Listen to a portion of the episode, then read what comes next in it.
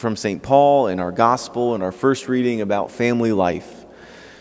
And so uh, each year we celebrate uh, this great feast, and I think uh, it hit me this year that it being within the octave of Christmas uh, for each of our families, just as the Holy Family welcomed Christ into their, into their family, into their relationship, that we too are called to do the same, to welcome Christ into our family so that our family can be a little heaven. Our, our family, our family life, a happy family, can be an earlier heaven. And so, uh, during this time, uh, may we continue and welcome God into our family. I want to share a story. Um, there was, uh, during one of my summer assignments, I was able to spend um, some time in Kokomo and it, during that time was able to uh, do a ride along with a police officer uh, of, in Kokomo. In the midst of our, our ride, um, he mentioned that he really didn't like ride alongs because strangers came into his car and kept asking questions, which was exactly what I did. But uh, in, in, the midst of our conversation, which, which was a really good time, we had a lot of good talks and, and conversations about all sorts of things. And, and one of the conversation uh, topics that we covered was about family life. And he mentioned how uh, this was just, you know, uh, four years ago, that he was not really excited about welcoming children into the world because of his experience with crime, his experience with some evil things uh, that obviously come with being a police officer. Uh, and I understand totally where he is coming from. Uh, but I try to encourage him that you know there's never going to be a perfect time when the world is at peace, uh, except when Christ was born, um, as as our scriptures recount to us. There's never going to be a perfect time to um, to raise a family because there's always going to be challenges. There's always going to be difficulties. But in the midst of those challenges and difficulties, there are many gifts. Christ still wants to enter into your family. Christ is still trying to be welcomed again into your family. Just like we do at Christmas, Christ wants to come again into our lives, to be born again for us. So, to fill us with that gift of hope and that gift of peace, so that our families, even now, can be filled with peace and even to be a foretaste of heaven to come. And so uh, you may be thinking, well, that sounds nice, Father, that, um, you know, a family can be an earlier heaven, and that must be like your family, but, you know, no family is perfect, especially a priest family. Talk to any priest, and they have uh, their own stories and challenges and difficulties, and yet good things are still possible. God is still coming to your family. Good things are still taking place. In my own family, we have my own, our own challenges uh, challenges of divorce, distant relatives, crazy aunts and uncles. Which, by the way, if you don't know who the crazy aunts and uncles are in your family, it's probably you. We have at times mental illness uh, even a relative who spent time in jail. And there have been many good and blessed times intermingled with these challenges. And so, um, to, just for us to recognize that Christ is still present, his gifts are still given, even in the midst of the cross. Even in the midst of the cross. So, to encourage us in our family to be grateful, as St. Paul said, even for uh, the challenges, because it draws us closer to Christ. It helps us see our need for Him and to welcome Him again into our hearts individually and then together as a family. And so we can take as our example Mary and Joseph, the risk that they took um, of Mary saying yes to an angel saying that she was going to be pregnant in a miraculous way. Or Joseph uh, finding out that his wife was with child and uh, not wanting to uh, put her to shame goes and plans to divorce her quietly. But then an angel comes to him as well in a dream and says, Do not be afraid, Joseph, to take Mary as your wife. He says, I do. I will. Okay, I will not be afraid.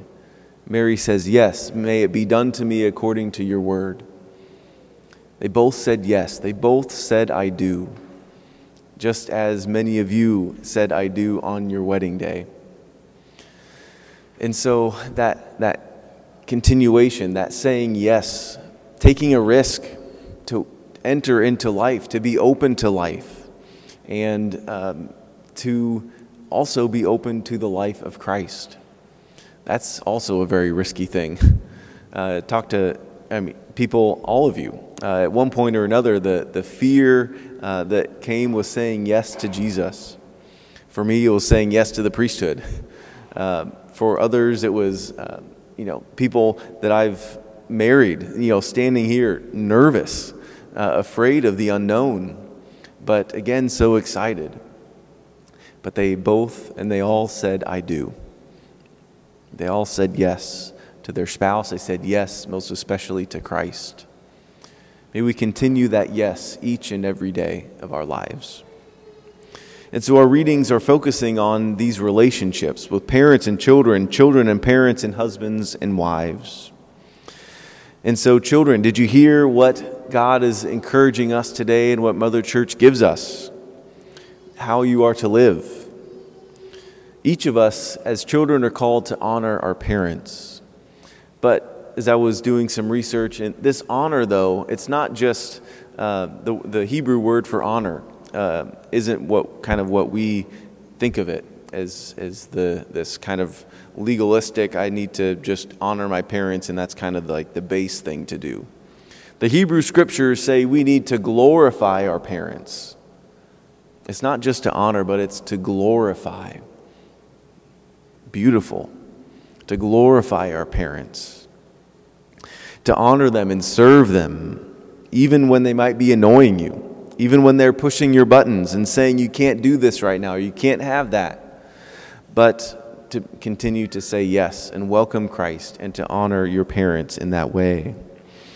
Honor them when they are when their memory is fading, when they can't hear you, and even when they forget who you are. We are called to honor them anyway, to glorify them anyway, and to love them anyway. Mothers, wives, you are called, as St. Paul says, to honor and serve your husbands without resentment.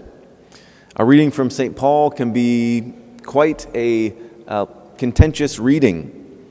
And yet, the directive for wives to be submissive to their husbands is not a carte blanche for husbands to say and uh, have their husbands do whatever they want. What St. Paul is talking about is a sacrificial love for your spouse and to love and to serve and to honor as well.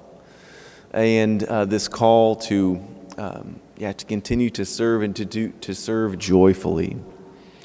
Um, and in this support, your husbands need you. They need your constant support and to know that you will always have their back, that you will always support them.